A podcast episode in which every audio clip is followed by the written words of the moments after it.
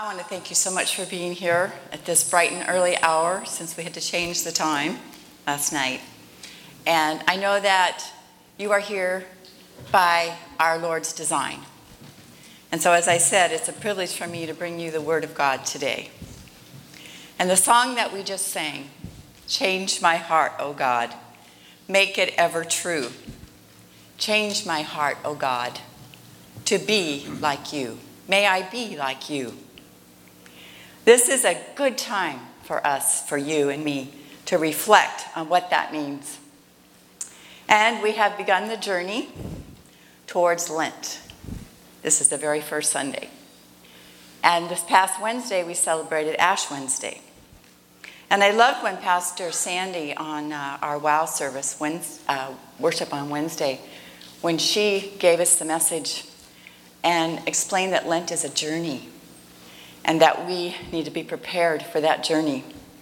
And I'm excited about the journey, and I hope that you will join me to allow Him to mold us, to be more like Him and to remind us and to teach us personally what his death and his resurrection really means to each one of us, and that it changes us.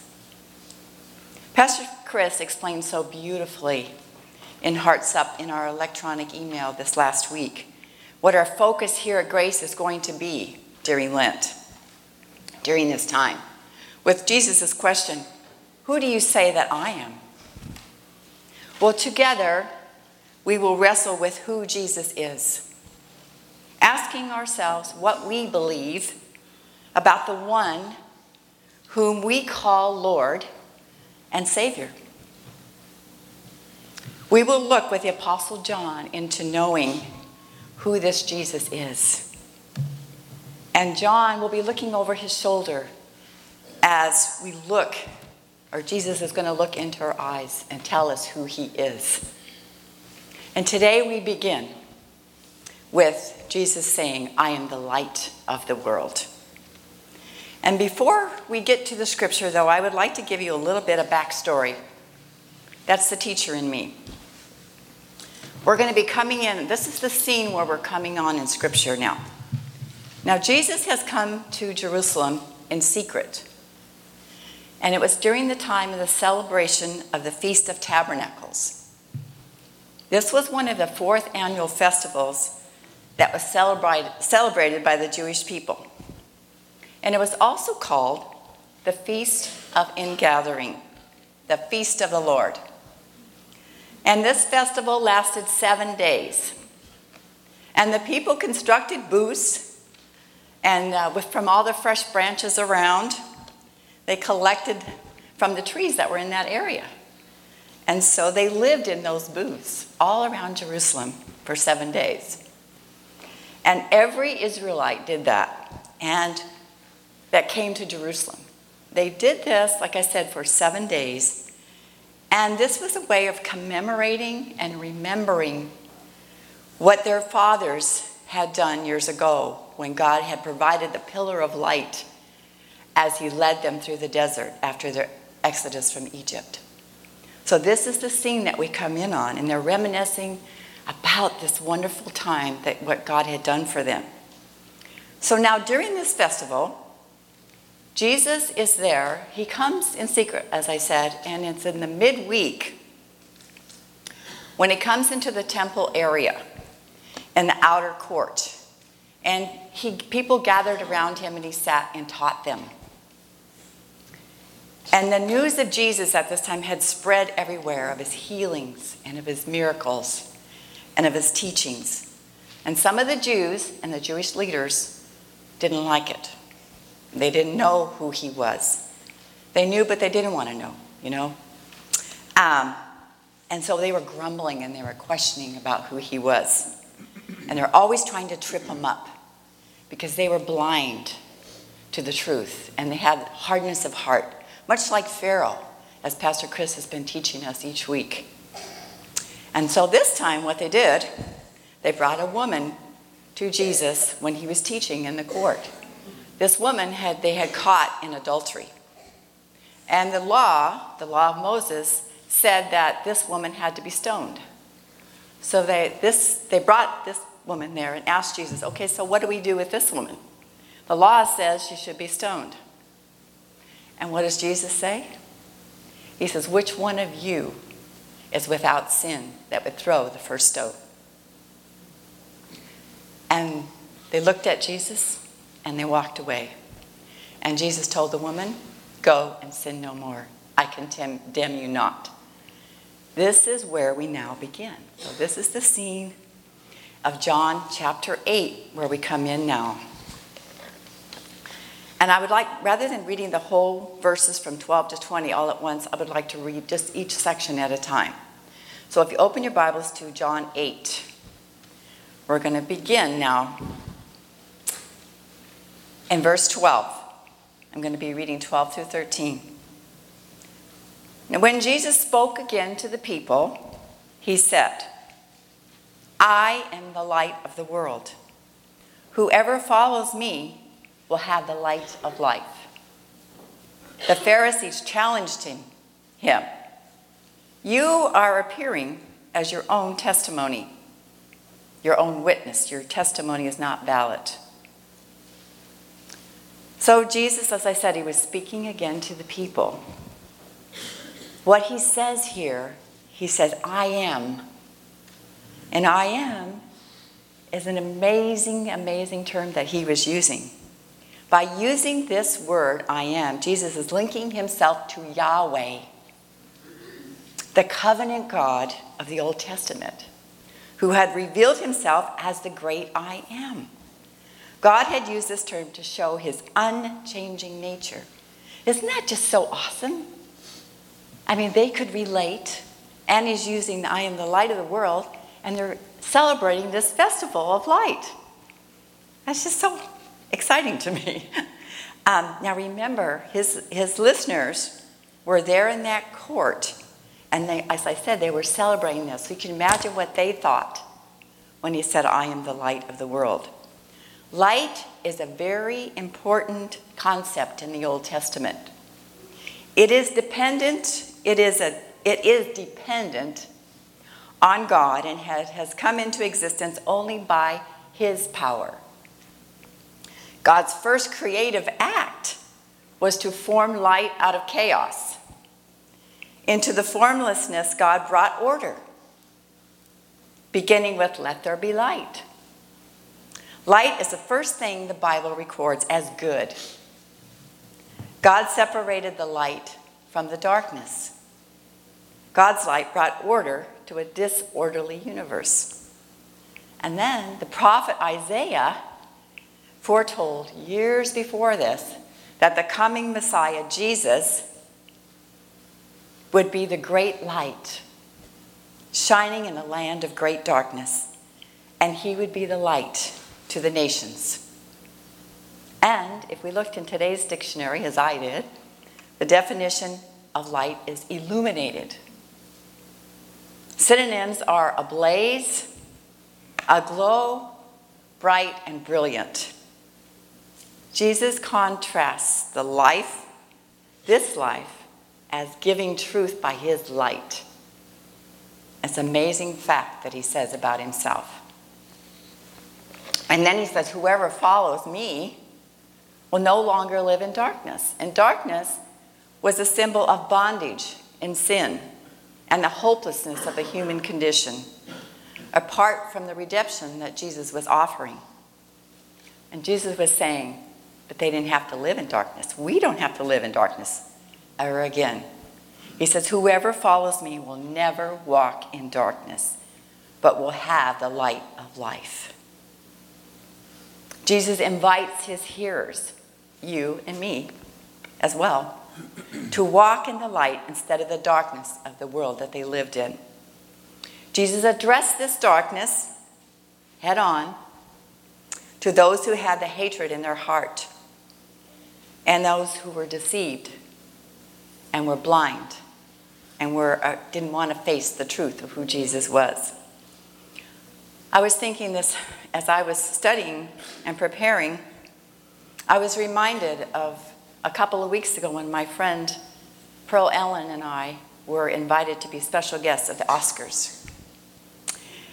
And we had to be there Saturday. It's, it was on Sunday, as you all know. We had to be there the Saturday before because of security reasons. You know, poor us, right? we had to stay in a hotel right next there and everything. And we, so we were at the Hollywood, Hollywood scene. You know, and security was every time, everywhere around, and we had to show our ID. And then we even got to walk the red carpet. Many of, I, many of you I've already shared this with. Um, you know, we were amongst the rich and the famous. And as we walked down the red carpet, you know, all the stars on this side, and we're on this side, and the security's pushing us along. And the lights, I mean, the lights are amazing. And the cameras are flashing, there's lights everywhere. And we, when we went in, actually went into the theater, then we sat among the, the rich and the famous. And before that, they had hors d'oeuvres and all that kind of stuff. And here we were rubbing elbows. And then we, we were struck with the fact that, well, wait a minute, we're daughters of the king. We have so much more than they do the glitz and the glamour. And you know what? We even sensed a, a, sensed a feeling of darkness around us, even though amidst all of that glamour and the glitz, there was a, it's kind of a fake, fakeness because it's like everybody's on show and, there's, and you can tell they're striving to be perfect, wanting to portray a certain image, trying to be what somebody else wants them to be. And actually, you know, in all of that, I sensed a real um, loneliness, even. And to keep the status quo and living up to other people's expectations. Well, we walked that red carpet, you know, surrounded by hundreds and hundreds of lights, hundreds of people. And it appeared to be the real thing and real life. But then, the next day, we went out, cameras were gone, red carpet's gone. You know, and it's just Hollywood, just like another street, another city. But Jesus never ever rolls up his red carpet. We have that every single day. And he was promising this type of thing to his hearers. And this is what why it, the word is so preserved for us today and why it's so exciting is because we get to hear it's for us as well. So that protection that he is talking about, it never ever goes away. He provides that beautiful red carpet, that beautiful protection and guidance every day for us. And there's a principle for his, us here too. Jesus, as the light of the world and the light of life, brings his presence, his protection, and his guidance forever. So let me ask you who is Jesus to you? My prayer for you and my desire for myself during this Lenten season is to answer that question daily and to be better acquainted, to know Him more intimately, and to choose to follow Him and to put away darkness. We all have a certain amount of that each day of our lives where it's it's tending to want to invade our lives. We each live in a different area and we have different families, we have different people that we interact with every day. So it's always trying to invade us. So I want to challenge you to join me during this time of Lent, the next 40 days, to allow Him to mold me, to allow Him to mold you, to make me more like Him or would you choose to make him, you, more like him? To believe each of the statements of who he is and to change my heart. Will you join me? The Pharisees now, again, are challenging Jesus. Just blows my mind as how they could be here, have the Son of God right in front of them, and they're still so threatened by that.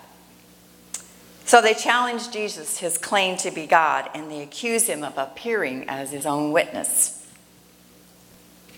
And 14 through 18 now is what I'm going to be reading. So the Pharisees were doing everything in their power to get rid of Jesus and what he was saying.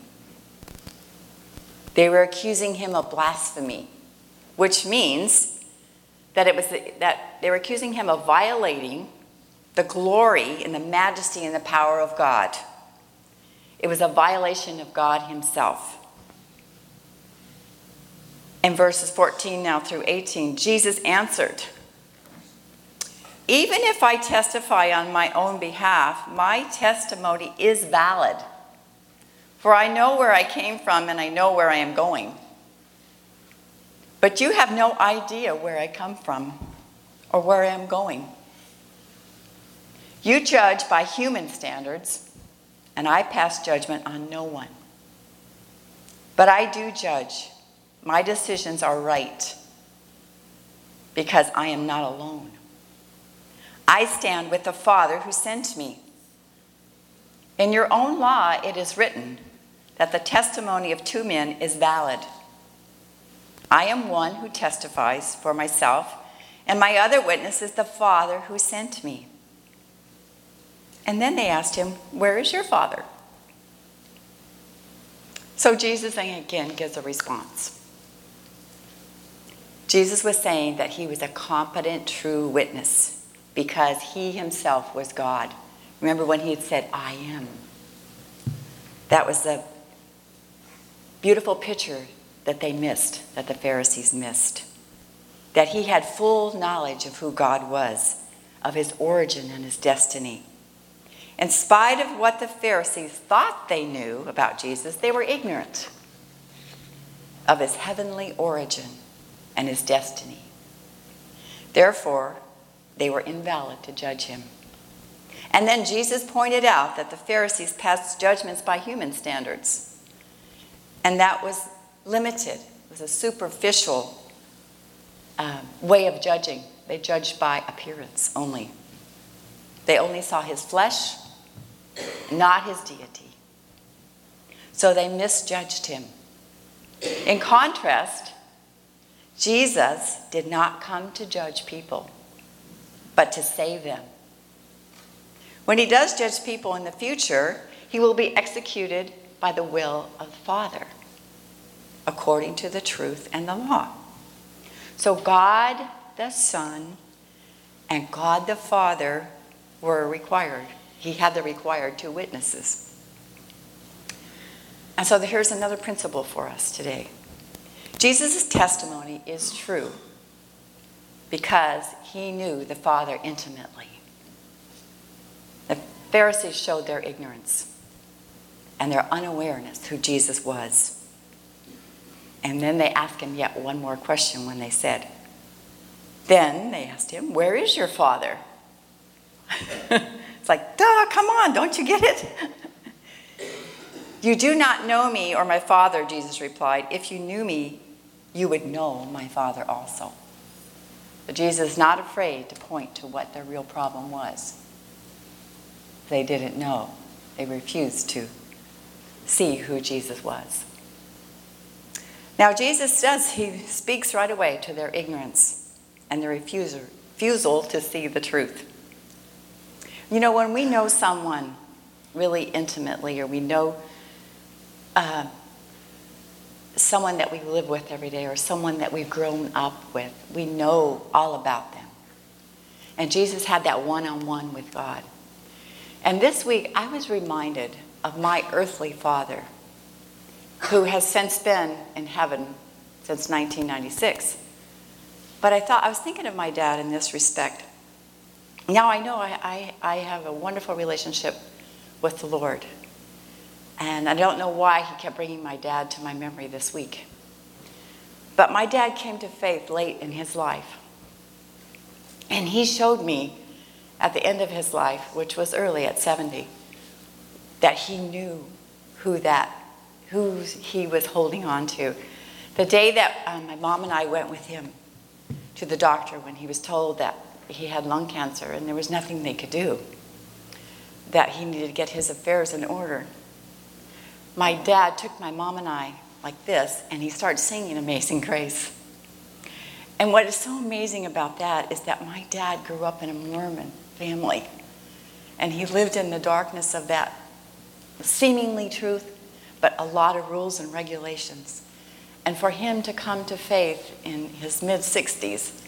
In fact, I was reading this, the scriptures one day, and here I look up, and there's my dad sitting in the pew. And this was over at Good Shepherd Lutheran in Buena Park years and years ago. But I thought, that's why he wanted, why the Lord wanted me to remember, because my dad knew where he was going, and he knew his Savior, and he was brought out of darkness. And that is my prayer for each one of us is that we, like I said, we would know Jesus more each day of what it means to walk in the light. And now I'd like to play a little fun song for you to end with. It's a kid's song, but it just says it. So would you join me as we play the DVD? Jump, jump, jump into the light, light, light. Thank you so much for your word. Thank you for showing us that you are the light of the world. And Lord, I ask now that you would cement your word in our hearts and that we would begin now a journey of allowing you to mold us, to change us, to be more like you. In Jesus' name, amen.